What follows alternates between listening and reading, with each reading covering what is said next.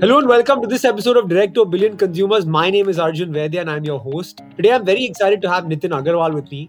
Nitin is a good friend and the co-founder of GlobalBees, one of the largest e-commerce roll-up players in the ecosystem. I hope you're okay with me calling it a roll-up. As D2C brands mature, exits and strategic partnerships become very important to create outcomes for the ecosystem. I'm a founder who's been through an exit and discussed this at length with Nitin many times. Fresh off a very large raise, I'm so happy, Nitin, you've taken the time out to talk to us. Thank you so much for being on the show. Arjun, it's a real pleasure. And, we always enjoy our chat and happy to record this and share some of the journey. But really happy to be here and talking to you. So, Nitin, before we get into GlobalBees, tell us about your journey to get here. You've had a long career spread across startups, financial services, and I'd love to decode the key parts of this journey. Yeah, it's been a long 22, 23 years of career. Started with financial services in Citi. I've been in startups all my life after that and really enjoy the fun of building from 0 to 1 and 1 to 10. And that's what I've done. Yes, over the last couple of years, I was also into a large corporate, which is again my second stint as a corporate, and which was surprising that how I landed up there. But again, an exciting opportunity to look at a large enterprise, look at the transformation, look at the business inside out and how to transform. So I think it's all about you being excited about what you do and the value creation that one can do at a place. And that's really what drives me. And that's taken me, I think, the inquisitiveness to learn, the always that unboxing of a new situation has taken me through various sectors, from financial services to software services to e-commerce to financial services of various parts and a large enterprise. So it's always exciting to, I think, decode and build something new. And that's how even GlobalBees got created or conceptualized. So tell us about that, right? Just prior to GlobalBees, you were at Edelweiss. What took you to make this big change? Tell us about the thought process getting into this. Well, Superman, I've been known each other for 20, 25, 22 years, right? And we've been talking about, how do you play the brands business? There is a retail business, which First Cry and Superman have been involved in. But then there's other factor of building the brand business. And it's hard to build brands, honestly, especially in India. And India is still such an under-penetrated brands market. Our 80% consumption is still a non-brand stuff. So there's a long way to go. But essentially, when you're building a brand, it's a hard journey with respect to supply chain infrastructure, with respect to product market fit, the R&D, the distribution. It's a fairly complicated business. And while we get a lot of people, India is a country of entrepreneurs, right? There are so many of these businesses which are selling products, but converting them into a brand, even where there is potential, is a hard. People don't know how to do that. And that was the real opportunity, I think, Supam and I discussed for a very, very long time. And eventually that discussion over the last 2-3 years has culminated into GlobalBees, which basically dreams of building some really impactful brands which can create impact not only in India but at global scales. And while we do that, we believe there is a lot of synergies of infrastructure, of knowledge, of people, of playbooks, of marketing, distribution, sourcing at a global scale, which can really help the entrepreneur who've got a very right customer insights, who know the product inside out. And then if we marry the product and a customer understanding with our infrastructure and marketing and branding and supply chain and capital, I think it's a marriage which can really create impact of the world. And that's how GlobalBees came into play. And look, since GlobalBees has come into play, right, I would say the last 6 to 9 months, it's been absolutely crazy in the roll-up ecosystem and the D2C ecosystem. 6, 7, 8, however you categorize them, players playing in the market. So tell us about the ride, like what's happened in the last 6 to 9 months? Well, that's bound to happen, right? Whether it's US or India, the markets are so dynamic. People look at the opportunities and somehow you end up being in a situation where everybody looks at some opportunity together. But it's just a large country. I think there are multiple players who take an attempt at the opportunity and try to go after it. So it's good for the ecosystem. I remember you and I talking in the initial and the fun which was being made about the roll-up. Oh, why would somebody sell to roll-up? Is the India market deep enough? How will you get companies at such valuations and so on and so forth? All the things. And I think 6 months, it's come a long way in terms of how this journey has been. But coming down to, I think, 6-7 players, everybody has built a thesis around whether it's category, what is the value addition somebody wants to do, what's the vision that somebody wants to play. So there are multiple playbooks in play, I would say. And ultimately, it boils down to execution. I think people will execute, and I'm sure more than one people will succeed and do their own niche, create their own value system. And it's good for the ecosystem, right? For somebody like us, again, we would look at a certain size of a company, maybe doing $3, $4, $5 million or upwards. But then there are equal opportunities to take like a $200,000 revenue run rate company and scale them. So everybody is creating niches, and I think there is enough and large opportunity for people to create value if they execute well. Absolutely. And I think I totally agree with you that the Indian market is deep enough to have various players doing different things, and it's not a one player wins all. So I wanted to sort of shift gears and talk about something more theoretical, right? And you touched on this in your last answer as well. So when you roll up a business, for all of us who don't know, you end up taking majority in the business. A founder like me builds a brand like his or her baby, right? So tell us how you convince these folks or how you work with these folks to give you such a large share of the pie while still keeping them incentivized. I think that's been surprisingly easy, Arjun, to be honest. Initially, I don't think we thought that it was such an easy job. It's the founders who've been at it, I think, understand the challenges. And when you can hit the right mark with their challenges, saying, we will take care of these challenges. And now you can focus 70-80% of the time for the reason why you actually build this business, your passion for the product, or your passion for the customer, right? And that's where you will be able to spend 70-80% of your time. I think that's literally gets the ball rolling. And the moment they see a partner who can take a lot of that away from them, I think that's the first value proposition that they come out with. And then obviously, when you look at the scale, when you talk about how's your thought process, what you can do together, I think the value that they see in that capability, that vision to scale a brand is something which literally convinces the founder saying this is the right way he wants to build the brand. So ultimately, it's his baby. He wants to see his brand succeed, and whatever he can get help, I think he's really excited. And it's about convincing the entrepreneur with having a right vision, the vision which is aligned and which is what is right for the brand. And rest is, I think, then becomes a very, very easy job. Look, and I think on what you're saying, right? A lot of people talk about what you do as only acquisitions, right? But for me, the key starts after the acquisition, when you start integrating the operations, adding value to the business. So now that you've made a bunch of acquisitions and you've brought multiple brands into the GlobalBees ecosystem, the GlobalBees family, tell us about how you successfully integrate things in the portfolio and help these brands scale as well. Yeah, I mean, there are a lot of secret sauce that I'm not going to tell you, Arjun. Whatever you can share with us. But no, just jokes apart. I think you've been an entrepreneur. There are so many things in terms of integration. When you look at sourcing, we are our ability to do sourcing at scale with our teams in China, with our relationship with suppliers, with the synergies that we bring across the brands. There are not just cost synergies, there are capital efficiency synergies that we bring down immediately. I think that plays a huge part. When you look at new product development, we are leveraging so much of new product development capabilities across our portfolio companies to be able to support the new product development across another company. Just adds to the leverage in terms of brand which gets created. When you look at marketing, for example, today we have all aspects of marketing, whether it's performance marketing, social marketing, the brand positioning. Our super team is able to get into a brand, quickly advise, get the right communication out, put up the right frameworks with respect to technology, with respect to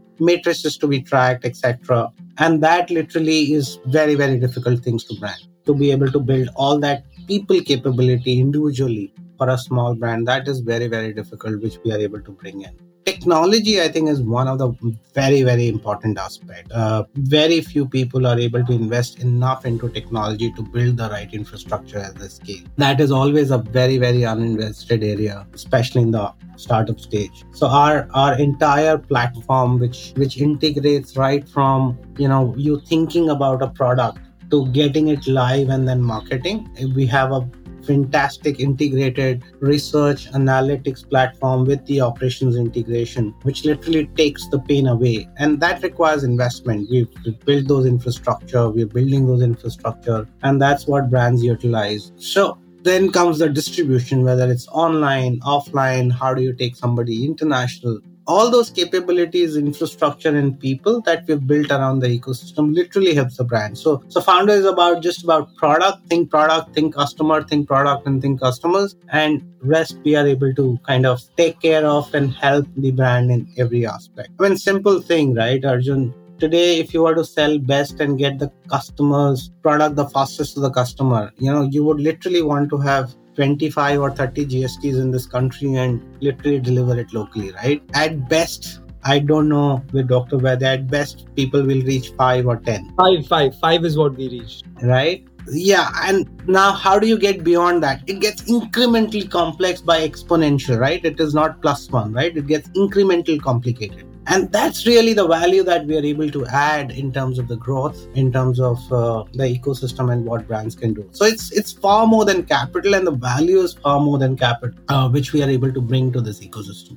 And I think, when you talk about sort of more than capital as well, right? You're bringing so many functions together. And so building a large, strong, multifunctional team is also very important as you go along with this model, right? So tell us about your mantras for finding these people and bringing them on board and putting this sort of multifunctional team across the value chain together. Oh, yeah. I mean, I think for this, you need to have a right organization structure, KPIs, and what we call as the value addition matrix. So we measure our company and every function with something we call as a value additive matrix. Every function, whether it is our growth functions, multiple functions in growth, social media marketing, we say here is the baseline for a brand. And everybody has defined their value addition, which is sharp, which is measurable, which is it's not open to interpretation. And once we've put that KPIs, when we put those, targets in mind, we look at people who are able to imagine into those large enterprises and are able to put those right infrastructure or a service organization around it. And that's how we bring people together. So we've literally broken it down, the organization at a functional level and a value-added KPIs. And we are very clear with our people saying, what are they doing? Is this value-added KPIs? And then we go around people who are best suited to add to those value-added KPIs and achieve those value-added. And that's literally how we put it together. So very, very focused on each and every number and output. And that's the clarity of that framework in our team has been superb, which has been able to build this infrastructure together. I think it's not, especially in what you're doing, right, not possible without really strong executors across the board. And I think you guys are thinking about it right in that way. So Nitin, if I talk about capital now, right? So lot of young people, young founders, prospective founders reach out to me and say, like, how do we crack this myth of funding or demystify this funding, right? And capital has been pouring into your sector and your company has raised a very, very large amount of capital. I also believe smart capital is better than just taking capital, right? Considering capital may now be considered commoditized. Tell us how you think about successfully raising capital and choosing partners. Yeah, to be honest, Arjun, that way is, I think we've been lucky with the kind of investors and a cap table we've been on board. I think we've been fairly clear in our mind saying we need good long-term partners who've seen the global scale, can align to our vision in doing the right things with the right matrices, because not every business is thought in the same fashion by every board. Anybody who understands this deep execution and has a patience and aligns to our vision of creating not just sellers, but being able to build a global organization with impactful brands. I think that's been our key. And to that extent, our capital partners have believed in that vision. They've had global experiences with these players or the brand play. And that's very valuable to us. So the engagement level that we've had with our capital partners, with the board, has been absolutely amazing. And we'll continue to do that. So You're right in some sense, with all respect to investors and capital, it's a commodity. But I think choosing the right capital, choosing the right board, which is fully aligned your vision is very, very important aspect rather than just capital. I think Nitin's advice for all of you listening, regardless of the stage that you are raising capital, I think the people you bring on board are partners for a very long time. And so thinking about that is also really important because it's someone you have to meet every month for a 5 to 7 year period, right? And so building that relationship and having that connect is also important. In our case, Arjun, it's been every week since last 8 months. Exactly. And so having that conversation, wanting to talk every week, getting in the room, building value together, I think that's really important. True. Absolutely. And even as someone who's so close to the ecosystem, meeting so many brands, all founders want to know, what is GlobalBees looking for next? What kind of brands, what spaces, what kind of businesses? What makes a business something that interests you? Few things. Price, product, market fit. I think that's the most important. Again, we've done our researches in top down in the category and we keep on adding categories to our roster of research and a thesis category. But before we kind of look at investing in a particular category, we build out top-down thesis, we look at end-to-end supply chain, we try and understand that supply chain, we try and understand the moat. And only after that, we get into a category to say, okay, now we are clear what this category entails, what is the value addition, what are the moats. And then we look at people who have aligned, to the customer need, have figured out this customer moat which is there, and then we go out there to see what we can build together. So that's the first thing, is saying people have understood the product market customer fit. That's more important. Second is, it's very important for us to have an entrepreneur who has a very clear vision, at least on what he's building, right? You can always get some really good sales on marketplaces, on Amazon, on online,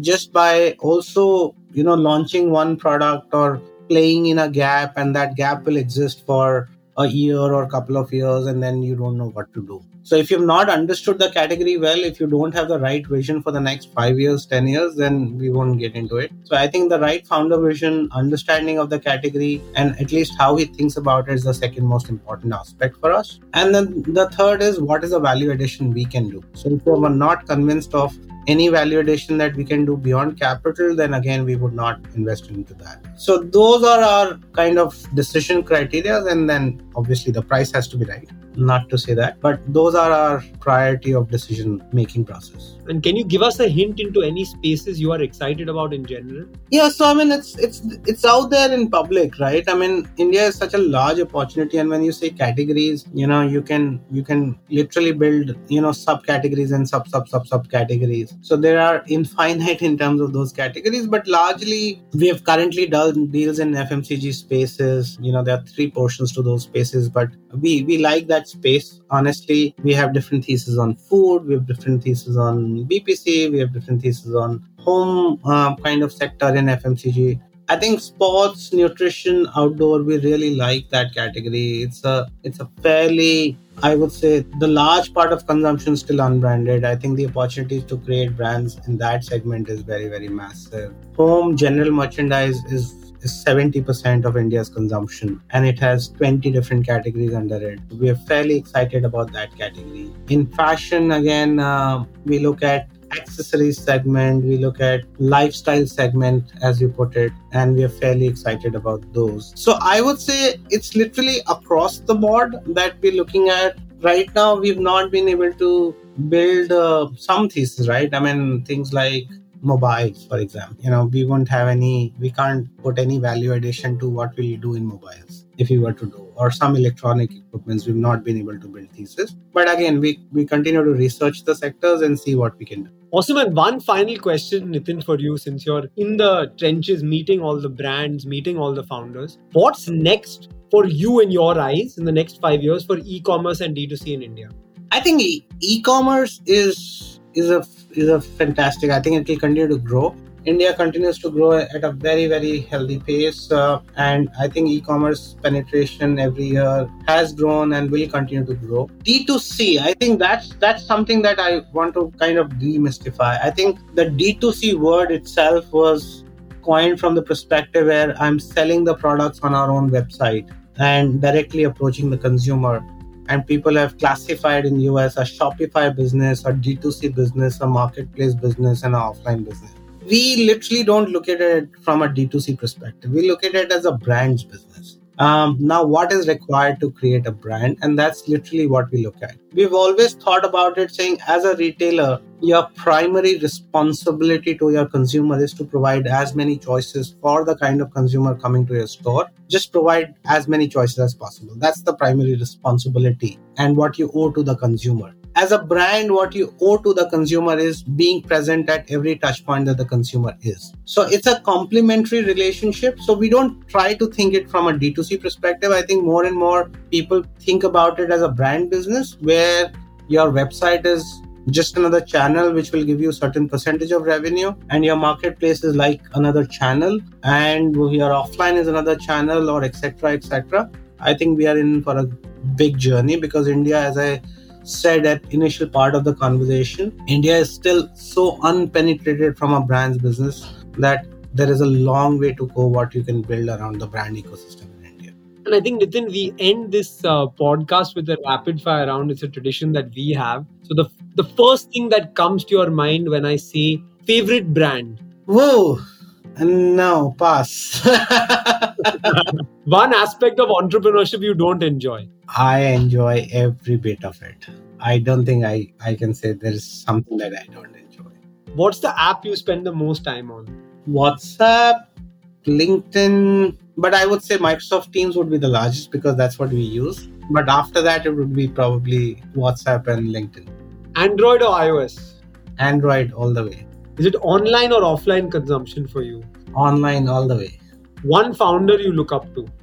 Founder in India. Founder in the world.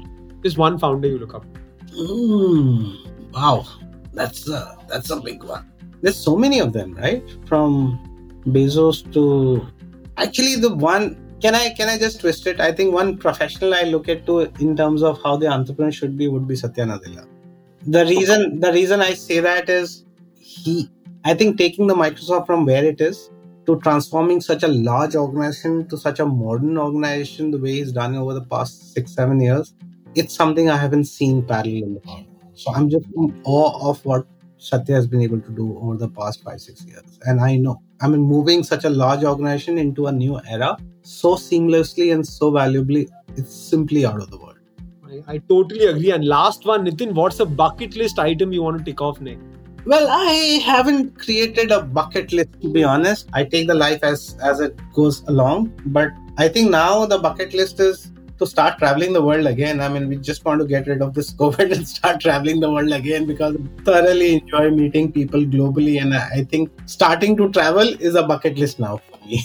No, absolutely. Look, Nitin, it's been an absolute pleasure. To all of you, thank you for listening. Until the next episode, we'd love to hear back from you on feedback, questions, or anything else. I'm available on Instagram at @abvaidya and on LinkedIn at Arjun Vaidya. I'd love to chat. Also, don't forget to click the subscribe icon. And if you like what you heard, please click the share button and share with family and friends. We're nothing without our listeners. It's been an absolute pleasure, Nitin. Thank you so much for being on the podcast. Absolute pleasure, Arjun. Thank you.